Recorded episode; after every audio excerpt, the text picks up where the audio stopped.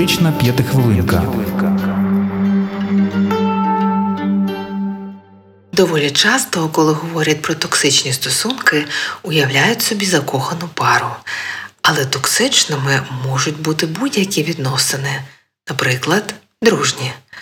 Важко уявити, але токсична дружба може бути так само небезпечна для психологічного благополуччя, як і токсичні стосунки.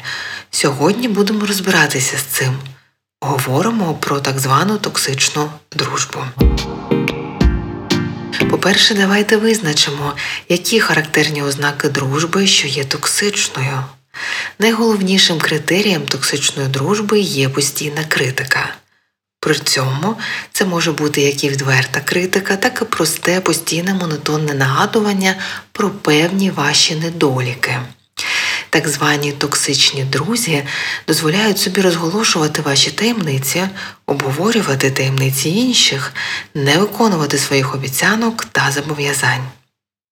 Ви можете виявити, що вони намагаються маніпулювати вами, постійно вимагають вашої уваги, прагнуть безроздільно володіти вашими ресурсами. У контакті з людиною, що діє токсично, ви відчуваєте, ніби з вами щось не так.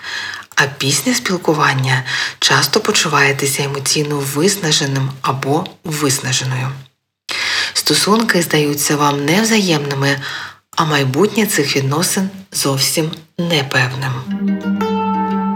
Якщо ви пізнали свої дружні стосунки, не поспішайте.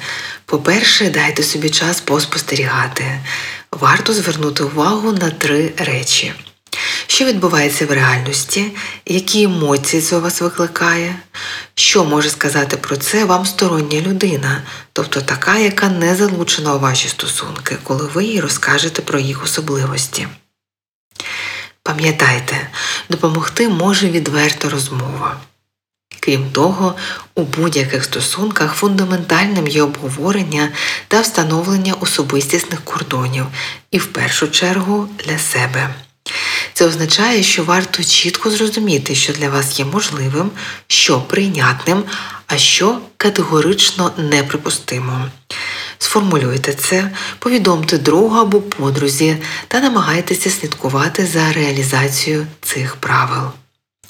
Якщо це не допомагає, а отже ви продовжуєте відчувати себе некомфортно, такі стосунки краще завершити. Зверніть увагу на здорові дружні стосунки, які обов'язково є поряд з вами. Інвестуйте свій час та ресурси у взаємодію з людьми, які вас розуміють, підтримують та сприймають. Натомість обмежте спілкування з токсичним другом.